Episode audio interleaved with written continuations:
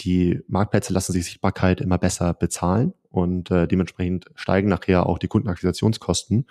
Und ich muss es als Marke schaffen, wenige Produkte in den Top-Positionen zu platzieren, bei diesen Produkten dann auch meine gesamten Ressourcen zu allokieren, das heißt Budget, aber auch äh, personelle Kapazitäten ähm, und mit diesen Produkten eine Art Eintrittstor schaffen für meine Marke. Denn wenn diese Produkte dann den Haupttraffic ziehen, dann schafft man es eben, dass über diese Produkte, zum Beispiel in den Markenshop, äh, navigiert wird von Kunden und dort eben das Vollsortiment präsentiert wird, also eine Art Sog für das Vollsortiment.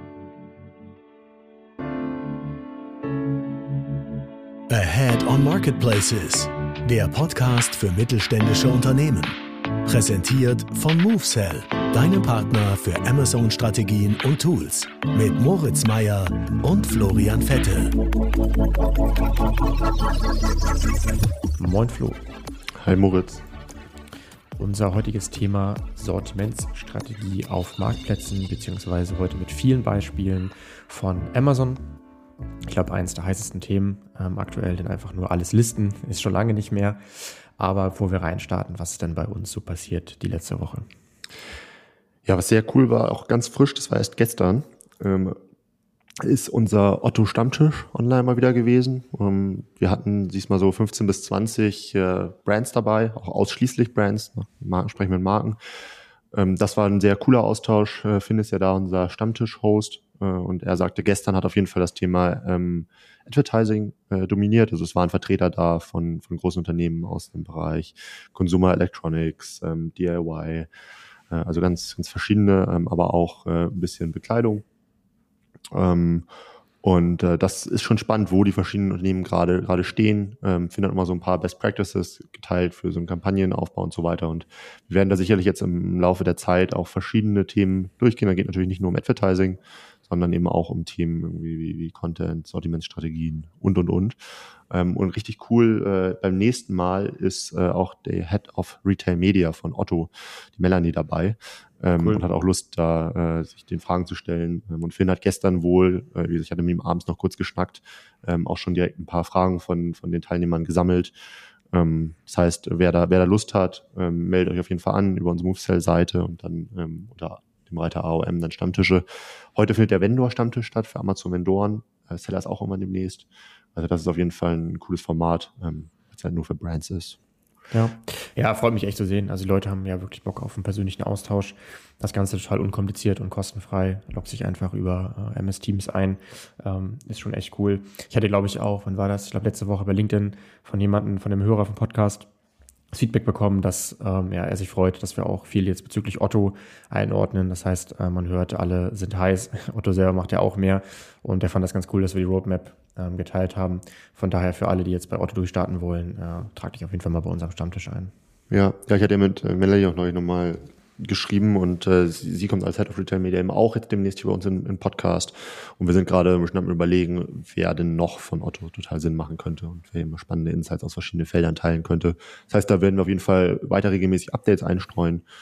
Von daher wird das, wird das ganz cool. Äh, was war denn bei dir so los? Äh, einiges. Ich glaube, äh, ein Sommerloch oder Sommerpause äh, haben wir nicht.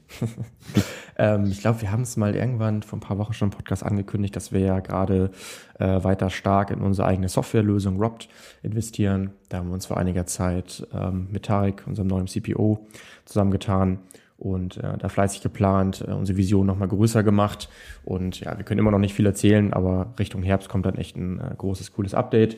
Was ich aber erzählen kann, dass wir ähm, unsere Daten nochmal massiv verbessert haben. Da sind wir gerade fleißig am Testen. Nächste Woche soll es online gehen. Das heißt, im Bereich äh, Content Monitoring, im Bereich Analysen, im Bereich Preise, Buybox werden wir noch stärker als vorher. Mach's mal ein bisschen konkreter. Also was heißt jetzt irgendwie äh, neue Daten?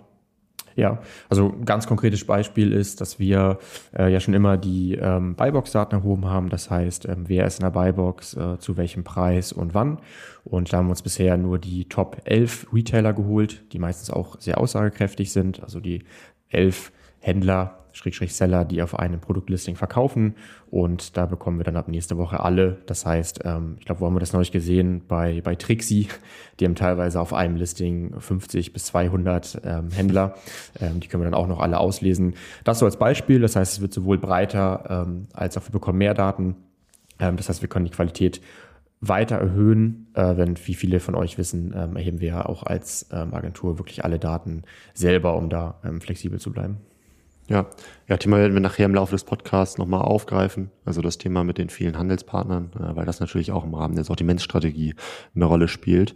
Ähm, ja, was meinst du? Wollen wir direkt reinstarten? Ja, lass uns loslegen und ähm, vielleicht kannst du erstmal einordnen, warum wir darüber sprechen sollten, ähm, wie, wie konnte man das Thema ähm, angehen, als wir angefangen haben vor, vor zig Jahren? Wie war das vor ein paar Jahren und wie, wie sieht das Thema heute aus? Ja, ja, also ich finde, so die Marktplatzentwicklung aus Markenperspektive lässt sich eigentlich ganz schön in drei Abschnitte unterteilen, wenn wir uns die letzten Jahre mal so anschauen. Ähm, ganz am Anfang, als wir ins Marktplätze neu gekommen sind, die Marken losgelegt haben, ähm, ging es eigentlich äh, darum, einfach nur das äh, Vollsortiment zu listen durch Integratoren, Channel Engine, TradeByte, ähm, um einfach zwei exemplarisch zu nennen. Ähm, das heißt, da war ich als Marke erfolgreich, wenn ich in möglichst kurzer Zeit möglichst viele Produkte verfügbar ähm, gebracht habe. So und das haben dann viele Marken gemacht und ähm, das hat natürlich dazu geführt, dass äh, die ähm, Sichtbarkeit deutlich umkämpfter war. Ähm, und äh, die Marktplätze haben parallel immer mehr Marketingmöglichkeiten ähm, rausgebracht. Amazon, Otto und Co. Ähm, und äh, es ging nicht mehr nur darum, wenn man auf Marktplätzen erfolgreich sein wollte, die Artikel zu listen, sondern auf einmal ging es darum, ähm, dass Marketing eben der Hauptdifferenzierungsfaktor war. Ähm, da ging es dann um Themen wie Ads, ähm, Produktseitenqualität, äh, Markengeschichten, A-Plus-Content, Bilder ähm, und, und, und. Ich weiß nicht, fällt dir noch was ein, was, was noch so in diese Phase Marketing als Differenzierungsfaktor reinpasst? Ja, also ich sehe Marketing ähm, auf der einen Seite und auf der anderen Seite ein Thema, was uns auch seit Jahren schon beschäftigt. Und heute würde ich sagen, ja, essentiell ist, also irgendwie ein Basisfaktor ist die Hygiene, die Pflege des ähm, Sortiments. Ähm, das heißt, ich habe in manchen Kategorien unfassbar Probleme weiterhin mit Duplikaten, Extrembeispiel ist natürlich die Fashion-Industrie. Ich habe vielleicht alte äh, Kollektionen äh, und ich weiß weiterhin, dass dieser Basis-Content sich ändern kann, ne? wegen etwaigen Händlern auf dem Produktlisting, wegen ähm, Markenregistrierungsbugs oder auch Bugs allgemein von Amazon. Ähm, kann man jetzt von mir aus ein bisschen in, in Marketing mit rein äh, weil du ja auch irgendwie gerade schon SEO oder die Produktseitenqualität ähm, genannt hast. Aber hier reden ja wirklich erstmal über die Basispflege, die notwendig ist, wenn ich mein Sortiment ähm, gelistet habe. Und danach rede ich mit Marketing darum, äh, um meine Reichweite zu erhöhen, um meinen Umsatz ähm, zu steigern.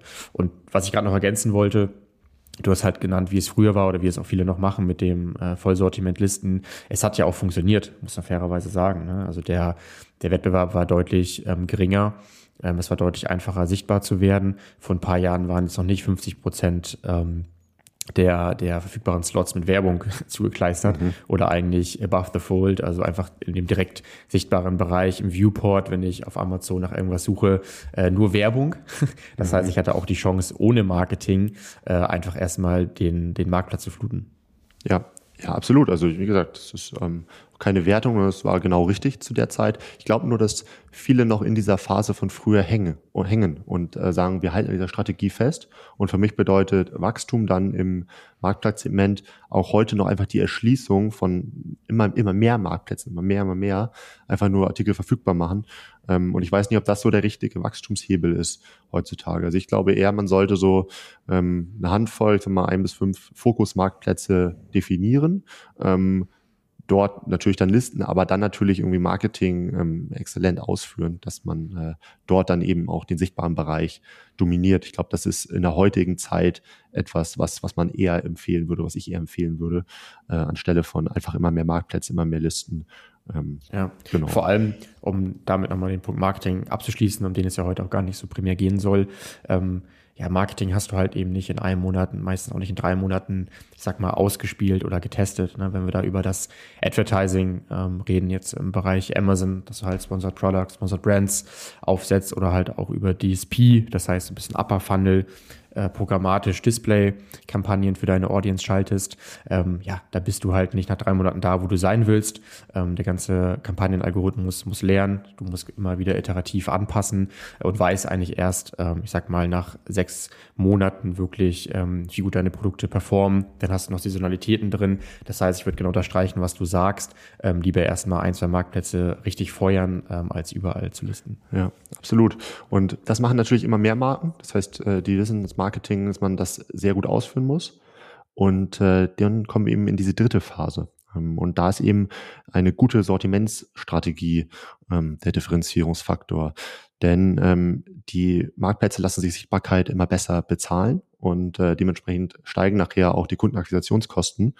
Und ich muss es als Marke schaffen, wenige Produkte in den Top-Positionen zu platzieren, bei diesen Produkten dann auch meine gesamten Ressourcen zu allokieren, das heißt ähm, Budget, aber auch äh, personelle Kapazitäten ähm, und mit diesen Produkten eine Art Eintrittstor schaffen für meine Marke. Denn ähm, wenn diese Produkte dann den Haupttraffic ziehen, ähm, dann äh, schafft, man, schafft man es eben, dass dann über diese Produkte, zum Beispiel in den Markenshop, äh, navigiert wird von Kunden und dort eben das Vollsortiment präsentiert wird. Also eine Art Sog für das Vollsortiment mit wenigen Artikeln, die man da schafft. Ja. Mir fällt gerade ein, wer mehr über diese Phasen erfahren möchte, der kann auch nochmal in den Podcast von Finn und mir über die Zukunft von Amazon ähm, reinschauen. Ich glaube, der ist jetzt ein paar Monate alt. Da gehen wir relativ intensiv auf die Phasen ein, gerade für Markenhersteller im äh, Vendor-Bereich. Äh, das auch in drei Phasen unterteilt. Ähm, einmal vor Covid, ähm, einmal während Covid, was ja wirklich eine lange Zeit war, und jetzt post-Covid. Äh, und da erklären wir auch nochmal aus der Sicht von Amazon, warum sich was wie verhält und warum man dann verstehen kann, ähm, was auch weiter passieren wird, warum es in eine Richtung drängt. Also schaut da gerne mal rein, da gehen wir nochmal intensiv auf diese Phasen ähm, ein. Okay, ja, dann springen wir jetzt mal ähm, in die dritte Phase rein, nämlich die Phase der Sortimentsstrategie. Warum brauchen Marken überhaupt eine Sortimentsstrategie? Ja, ich meine, im Endeffekt wird ähm, Marketing teurer. Warum? Ähm, mein Wettbewerb wird größer. Ähm, der Wettbewerb wird auch besser. Das darf man auch nicht vergessen. Das heißt, wenn wir uns anschauen, wie vor zwei, drei, fünf Jahren die Produktlistings, die Werbung, die Creatives ähm, von den Marktplatzteilnehmern aussahen, dann waren das erhebliche Unterschiede. Und äh, auf der einen Seite ziehen FBA, D2C-Brands erheblich an, was ihre Produktqualität, aber auch ihre Listingqualität angeht. Ähm, aber auch ähm, Markenhersteller ähm, haben jetzt ein cooles Inhouse-Team, ähm, haben Agenturen, nutzen Tools und ähm, ja, wissen einfach immer mehr, wie es ähm, funktioniert. So, und von daher reicht es eben nicht mehr einfach alles zu listen, sondern wie du gerade schon angesprochen hast, ähm, sich auf die wichtigsten ähm, Artikel zu ähm, fokussieren. Ich würde aber auch gerne überleiten zur, zur Profitabilität.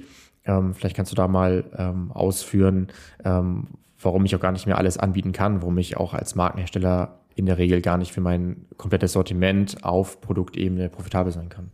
Ja, ja, also, also als Markenhersteller denke ich mir erstmal, Mensch, Vollsortiment äh, auf dem Marktplatz, das, das wäre doch super. Und auch der Marktplatz denkt sich erstmal Vollsortiment, wäre super. Sofern ähm, man, äh, man damit auch irgendwie guten Umsatz und eine gute Marge äh, einbringt. Aber das ist eben heute ähm, nicht mehr häufig der Fall. Ähm, das liegt an der fehlenden Preisstabilität, da werden wir später nochmal drauf zu sprechen kommen.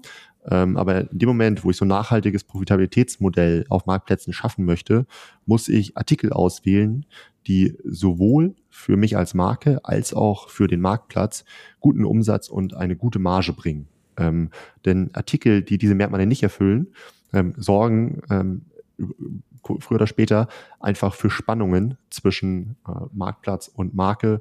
Ähm, und dementsprechend äh, sollte ich den Fokus eben auf diese Artikel lenken, die mir so ein nachhaltiges Profitabilitätsmodell auch, auch ermöglichen.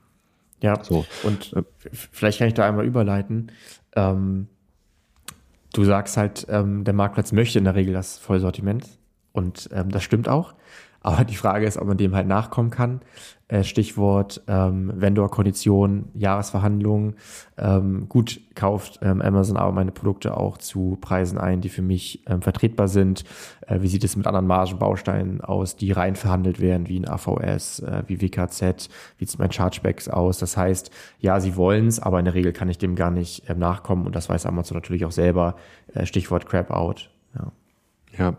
Ja, klar. Und also es ist halt ein total vielschichtiges und komplexes Thema, ähm, wo nachher natürlich auch Handelspartner eine Rolle spielen. Ne? Das heißt, in dem Moment, äh, wo ich eben eine gewisse Margensicherheit auch für die Marktplätze schaffen möchte, habe ich immer noch Risikofaktor Handelspartner, weil äh, in dem Moment, wo die sich halt gegenseitig unterbieten und äh, der durchschnittliche Preis sinkt, sinkt dann eben auch der, die, die Marge für den Marktplatz, weil der Marktplatz natürlich zu kompetitiven Preisen Produkte anbieten möchte. Ähm, und das sorgt dafür, dass Marken dann irgendwie mehr und mehr auch zu Marketplace-Only-Marken, Produkte ohne Handelspartner ähm, reinbringen in den Markt, um diese Preisstabilität zu haben ähm, und verlässliche Margen für, für die Marke selbst, aber auch den Marktplatz zu schaffen, um so nachhaltige Modelle aufzubauen. Da gehen wir aber nachher noch genauer drauf ein. Ähm, lass uns doch mal jetzt aber eine Ebene tiefer gehen. Ähm, welche Artikel sollten im Fokus von so einer Sortimentsstrategie stehen? Ja, ich meine, ich, ich glaube, es kam schon ganz gut rüber. Ähm, ich, ich kann die Punkte nochmal zusammenfassen, die wir, die wir gerade hatten. Äh, unser erster Punkt war ja, dass einfach Marketing teurer wird, Wettbewerb wird größer. Zweiter Punkt war, nicht jeder Artikel kann äh, profitabel sein, weil ich brauche Umsatz und Marge. Unser dritter Punkt war, dass ich natürlich maßgeblich als Markenhersteller auch von den Vendor-Konditionsverhandlungen abhängig bin äh, und dass ich eine gewisse Preisstabilität brauche und die Händler auch eine Rolle spielen. Und ich würde sagen, als Fazit, wo wir jetzt auch auf unsere äh, Beispiele eingehen, kann man sagen, dass man sich nicht mehr an den Produkt mit dem höchsten Umsatz orientieren sollte, sondern am Ende den Deckungsbeitrag sich anschauen sollte. Das heißt, ich habe ja gewisse äh, Margenbausteine oder Margenreduzierungen auch, zum Beispiel durch die Logistik ähm, oder durch die Werbung oder der WKZ, der mir rein wurde. Ähm, und ich glaube, das ist vielleicht Kern ähm, ja, oder Ausgangspunkt der Sortimentstrategie, dass ich eine vernünftige Deckungsbeitragsrechnung habe und dass wir wissen, äh, auch mit dem beispielsweise NetPPM jetzt im Vendor-Bereich äh, definitiv komplexer ist, als man auf den ersten Blick ähm, denkt. Auch vielleicht hier nochmal kurz der Exkurs zu unserem, ich weiß nicht was, der letzte oder vorletzte Podcast, wo wir über das hybride Advertising gesprochen haben. Das heißt, wie komplex es dann wird, wenn ich mir das einmal äh, im Vendor-Bereich ausrechne, wie meine Werbung auf meine Margen schlägt und das vergleiche mit dem Seller-Bereich, der ganz anders funktioniert. Solange lange Rede, kurzer Sinn, das ist komplex. Und am Ende muss ich aber dann eine ordentliche Deckungsbeitragsrechnung als Grundlage für die Sortimentsstrategie haben. Und oft sind eben die erfolgreichsten Produkte, die ich exklusiv äh, relativ stabil ohne Retailer ähm, verkaufen kann. Ja, ja, gehe ich d'accord mit. Dann äh, lass mal ein bisschen mehr zu den Praxisbeispielen kommen. Wir gehen jetzt einfach mal, würde ich sagen, so ein paar bewährte Ansätze von Marken durch. Ich will mit dem ersten Punkt reinstarten, nämlich die, äh, wir beobachten bei immer mehr Marken, ähm, dass Marketplace-Only-Produkte, die eben nicht an den, an den Handel gehen, ent entwickelt werden. Und äh, das erste Beispiel, was wir da dabei haben, ist äh, die Fun Factory, das Europas größter Sextoy-Hersteller. Unternehmen, mit dem wir schon länger erfolgreich zusammenarbeiten. Ähm, und die haben einen ganz interessanten Ansatz verfolgt. Die haben nämlich ähm, erfolgreiche Einzelprodukte zusammengefasst ähm, und haben ähm, dann noch einen Zusatz gegeben, ne, Beispiel irgendwie zwei, zwei Dildos zusammen, dann noch eine Tube Gleitgel gebündelt ähm, und äh, dann haben sie dem Set eine neue ERN gegeben, ähm, eine ERN, die erstmal so nicht an den, an den Handel gegangen ist und äh, das hat dann eben dafür, dazu geführt, dass man bei dem Artikel stabile Preise hatte ähm, und man hat natürlich auch durch, durch die Bandelung ähm, eine bessere Marge gehabt. So, und das ist so ein ähm, Beispiel, was, glaube ich, für viele Marken zutrifft, ne? die, die wissen, dass Produkte aus dem eigenen Sortiment kombiniert werden können. Ähm, und, und das ist so ein einfacher, ähm, einfacher kleiner Tipp, äh, wo man selbst einfach mal sich hinsetzen sollte mit dem Stift und mal überlegen sollte, Mensch, welche Produkte machen in Kombination Sinn ähm, und können ja. wir da nicht Bundles draus machen.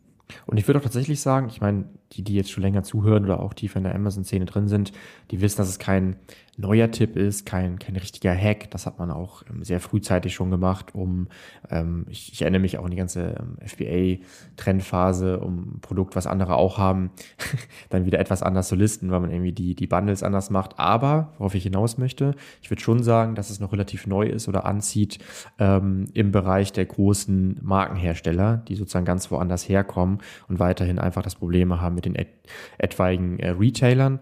Und ähm, da kann man aber auch verstehen, dass es dort größere Entscheidungen sind, vielleicht sogar ähm, global, europäisch irgendwie ähm, angegliedert dass man da halt eben nicht als äh, Marketplace Manager einfach mal so festlegen kann, ähm, hey, wir bauen jetzt einfach ganz andere Produkte, weil am Ende ist es ja ein neues Produkt, ne? auch wenn es zusammengefügt ist. Und hier würde ich sagen, werden alle offener und ähm, das ist auf jeden Fall angekommen, dass man auch für die Marktplätze wirklich ähm, die, ja, das ist das Thema des Podcasts, das Sortiment halt ähm, abwandelt.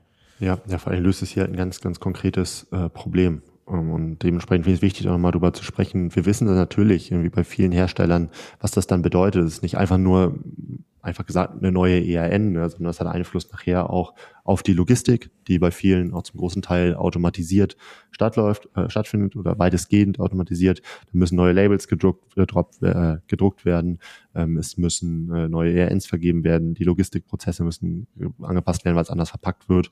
Ähm, vielleicht müssen sogar Kartongrößen angepackt, äh, angepasst werden. Ähm, das heißt, uns ist sehr bewusst, dass da ein gewisser Aufwand mit einhergeht ähm, bei etablierten Unternehmen, die einfach schon geschliffene Prozesse haben und an, auf, anders, auf andere Dinge ausgelegt sind. Aber es lohnt sich total, sich damit zu beschäftigen, weil man ähm, ja, weil man ja schon sicherstellen will, dass man dazu vernünftigen Preise, vernünftigen Margen anbieten kann. Ja, ein weiteres Beispiel, würde ich sagen, ist Trixie, einer der führenden Hersteller im Tierbereich. Das heißt, ähm, alles, was Zubehör und Ausrüstung, aber auch Tiernahrung angeht, kennen sicherlich einige von euch. Und hier kann man sich, glaube ich, vorstellen, ich, ich, ich weiß gar nicht, wie viel das ist, in wie viel Hunderten, Tausenden ähm, Stores, die offline sind, bei wie viel äh, Großhändlern, die gelistet sind. Und das ist auch fein so. Ich meine, ähm, so, sind die, so sind die groß geworden, da kommen die her. Ähm, ja, aber jetzt kann man sich vorstellen, was das eben für einen Marktplatz bedeutet. Ich hatte, glaube ich, vorhin schon mal angedeutet, dass sie dann teilweise auch mal 10, 20, 30, 40, 50 oder noch mehr Händler auf einem ähm, Listing haben. Ähm, und ähm, was hat Trixie gemacht? Die haben nochmal geschaut, ähm, ob sie nicht ähm, sinnvollere Gebinde für den ähm, Marketplace ähm, launchen können. Äh, und das wurde dann auch unter einer neuen ähm, ERN äh, beispielsweise gemacht. Ist auch nichts Besonderes. Das machen auch ähm, viele. Ist ja aber, glaube ich, ein gutes Beispiel, weil ich es vorhin schon mal aufgegriffen habe. Ähm, und hier war nämlich das Problem, dass sich das mit den Versandkosten nicht mehr ähm, gerechnet hat. Ist übrigens auch ein äh, typisches Beispiel bei ähm, Barmer. Da haben wir neulich einen Podcast drüber gemacht, die ja schon hybrid sehr gut aufgestellt sind. Das heißt, sowohl im Wholesale über Vendor als auch über Seller. Nicht mehr alle Produkte im Bereich 5 bis 10 Euro haben über Vendor funktioniert. Ähm, und mussten dann in den Seller und was habe ich dann? Okay, ich habe dann die eigene Logistik und Versandkosten, die sich nicht mehr so tragen wie, wie im Vendor-Bereich. Ähm, vielleicht kannst du aber Barmer auch nochmal ausführen. Ähm, ich würde sagen, die passen hier auch ganz gut rein, ähm, wie sie das gelöst haben, dass sie einfach ein passendes Sortiment für den Marktplatz etablieren. Ja, ich finde, die haben das vorhin clever gemacht. Also Barmer, ne, für alle, die den Pod letzten Podcast nicht gehört haben, ähm, das ist ein Hersteller von Schuh, Schuhpflegeprodukten ähm, unter anderem. Und äh, die haben äh, letztendlich einfach äh, einen Schuhtyp genommen ähm, und bestehende einzelne Artikel äh, zu einem Set zusammengefasst und, äh, und ganz speziell dann auf einen bestimmten Typ, zum Beispiel so ein Birkenstock-Pflegeset, ähm, ge, gebrandet. Und ähm, das kam halt super gut an in der Zielgruppe. Ähm, man hat genau diese Problematiken, die du eben besprochen hast, damit aus der Welt geschafft, ne? einen höheren Warenkorbwert. Ähm, das Ganze rechnet, rechnet sich auf einmal ähm, und man hat vor allen Dingen aber auch ein Stück weit den Endkunden etwas vereinfacht. Das habe ich auch schon mal gesehen im Bereich ähm, Dachboxen, Dachgepäckträger, an sich ist es alles sehr ähnlich, was dort äh, verkauft wird. Also jetzt welche, welcher Dachgepäckträger passt auf welches Auto, welche Dachbox macht man dann darauf. Ähm, und letztendlich wurde dann ein dasselbe Produkt genommen, aber da einfach zig Listings draus erstellt und dann zugeschnitten auf einzelne Autotypen. Ähm, und das hat auch wieder dem, dem Kunden dann das vieles einfacher gemacht. Das hat Barmer eben auch gemacht. Äh, und das äh, finde ich, ist, ist clever gelöst. Einfach. Ja, das ist mega cool. Und hier kann ich nochmal aufgreifen, was ich vorhin meinte. Das ist definitiv ähm, noch nicht normal für so etablierte ähm, Hersteller. Und ähm, das ist total smart, eben genau dazu schauen, ähm, welche Suchanfragen gibt es, wie das Stichwort äh, Brand Analytics äh, und sich genau da mit diesen Bundles äh, zu positionieren und vielleicht sogar auch wirklich neue Zielgruppen äh, anzugehen. Alright, dann würde ich sagen, haken an den ersten Punkt. Ähm, denkt auf jeden Fall drüber nach, Marketplace-Only-Produkte ähm, oder vielleicht sogar noch einen Schritt weiter, Marketplace-Only-Marken. Ähm, was, was, was, was kann man machen? Geht nicht von heute auf morgen, aber erste Schritte lohnen sich da total, gerade wenn ich die beschriebenen Probleme habe. Dann lass uns mal zum nächsten Punkt übergehen. Ähm, wir beobachten bei immer mehr Marken, dass sie im äh, Hybridmodell verkaufen.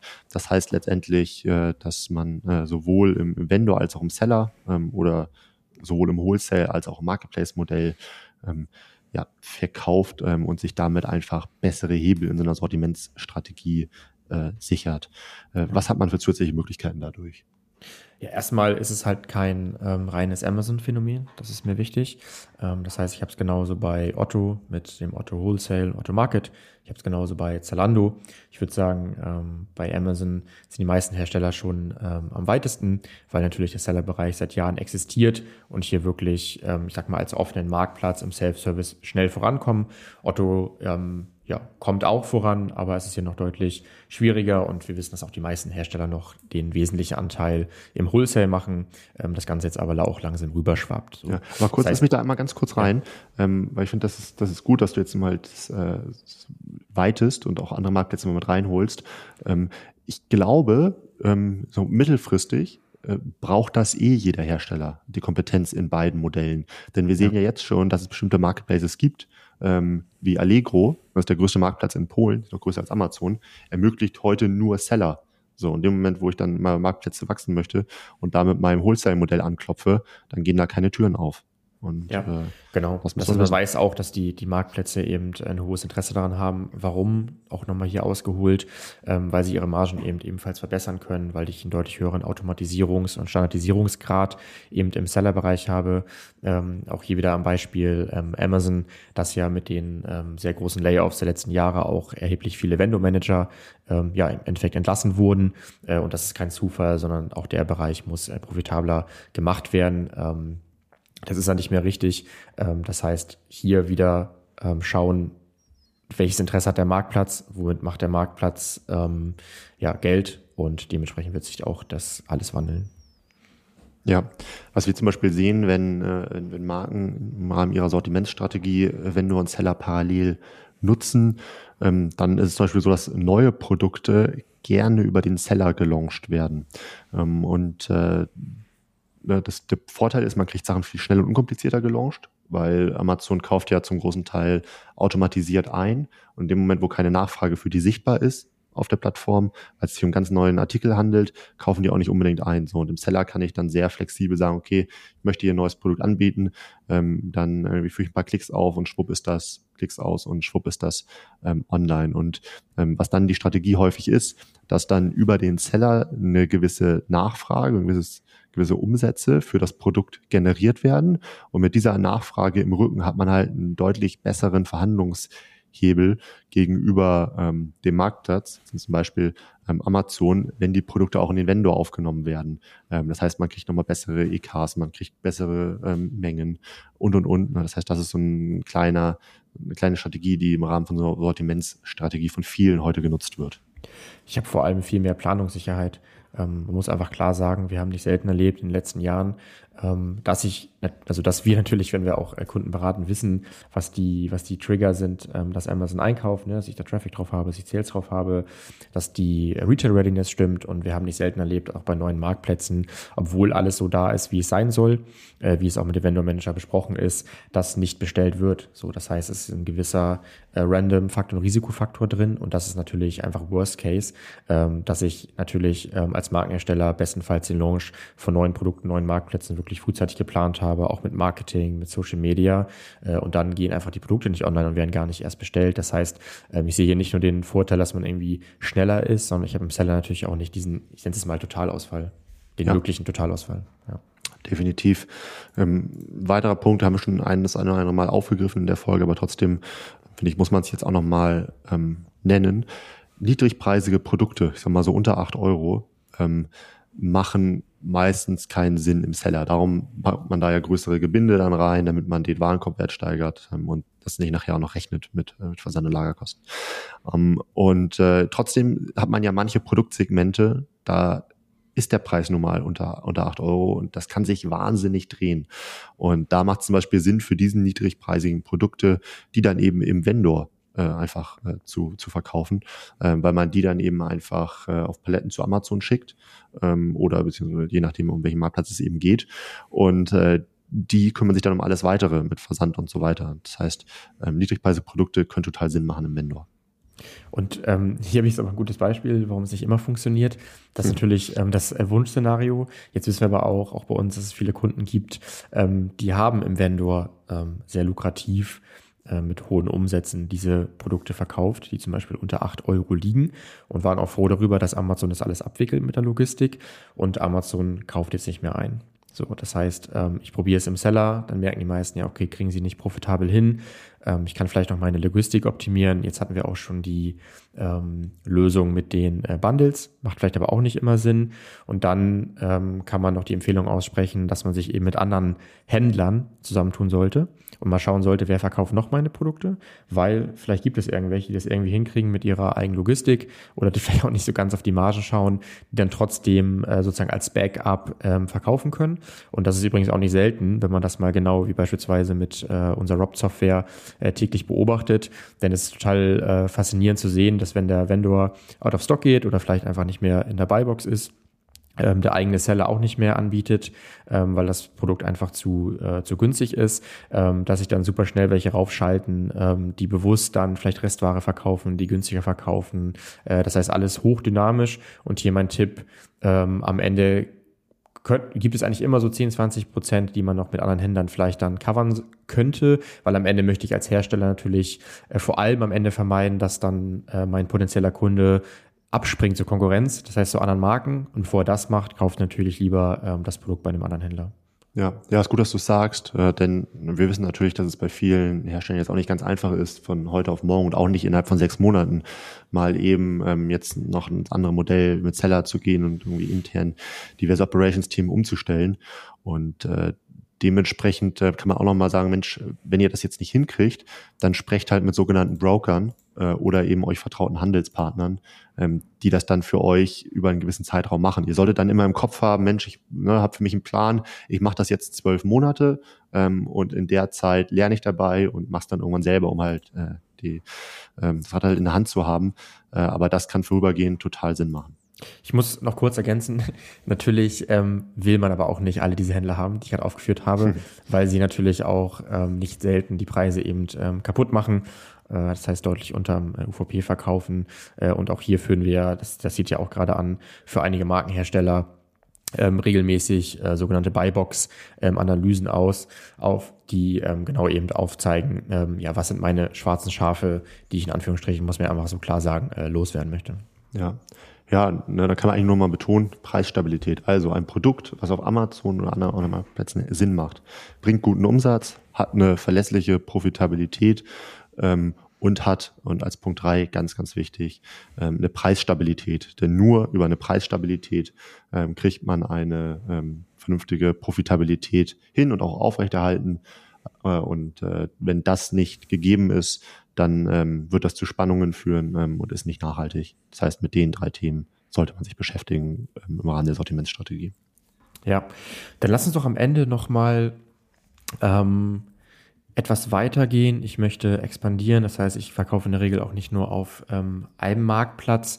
Ähm, das heißt natürlich für das Thema Internationalisierung ist die Sortimentsstrategie ähm, auch erheblich.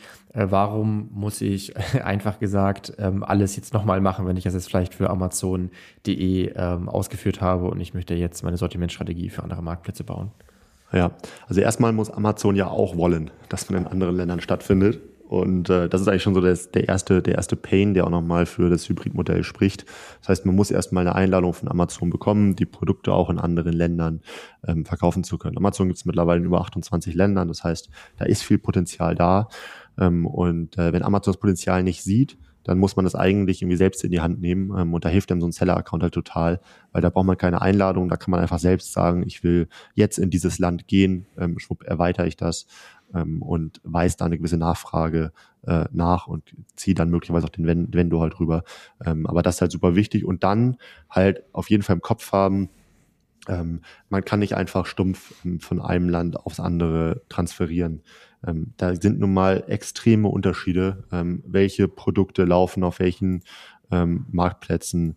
So, das äh, muss man muss man auf, auf dem Schirm haben ähm, und da kann man ja wirklich viel über Marktanalysen halt herausfinden und äh, dementsprechend ähm, ja kann man das, glaube ich, so, so festhalten. Ähm, man kann über das hybride Modell schnell internationalisieren, aber in der Internationalisierung ist nicht alles vorhersehbar. Ähm, das heißt, auch da genau mit den, mit den Kauf, äh, mit dem Kaufverhalten ja. auseinandersetzen. Vielleicht zum Abschluss dazu ein Beispiel, damit es greifbar wird. Ähm, Powerbar führend im Bereich ähm, Nahrungsergänzungsmittel. Ähm, hat, äh, läuft, über, läuft über einen Konzern, äh, die Active Nutrition International. Und äh, da gibt es verschiedene Marken für Nahrungsergänzungsmittel, Powerbar, Dimetize und so weiter. Und ähm, ja, hier, hier kann man einfach sagen, dass jede Marke ganz anders auf jedem EU US-Marktplatz ähm, funktioniert. Äh, beispielsweise funktionieren äh, Energy-Gele besonders stark in Spanien, Proteinriegel funktionieren besonders gut in Deutschland. Ähm, das heißt, was ich für eingeleitet habe, äh, man muss hier eigentlich pro Marktplatz durch. Man kann natürlich von den anderen Marktplätzen äh, lernen, aber ich muss meine Sortimentsstrategie schon äh, pro Marktplatz machen. Perfekt. Ja, ich glaube, das ist doch ein gutes, gutes Schlusswort. Ähm, ich glaube, man hat jetzt schon mal einen guten Take gemacht hier und auf den Sortimentsstrategien. Das Thema ist sicherlich nicht, nicht erschöpft, weil es halt auch ein dynamisches Thema ist. Das verändert sich, genauso wie sich die Marktplätze verändern. Ähm, aber ich glaube, jetzt hat man mal ein gutes Bild, ähm, wie Marken damit heute umgehen, was so ein Status quo ist ähm, und kann für sich mal ganz gut reflektieren, was, was mache ich da bisher, wie gut und was gibt es vielleicht noch für Hebel, um bestimmte Probleme zu lösen. Ja, zum Abschluss noch einen kleinen Lesetipp. Unser Analyse- und Content-Team war wieder fleißig und ihr findet auf unserem Blog movesell.de slash blog einen neuen Artikel über Haushaltselektronik äh, auf Amazon. Das heißt, wenn ihr mal sehen wollt, wie diese Kategorie aufgestellt ist, ihr vielleicht selber in der Kategorie verkauft, dann schaut da unbedingt rein. Alright, Spaß gemacht, Moritz. Mach's gut. Bis zum nächsten Mal. Ciao, ciao.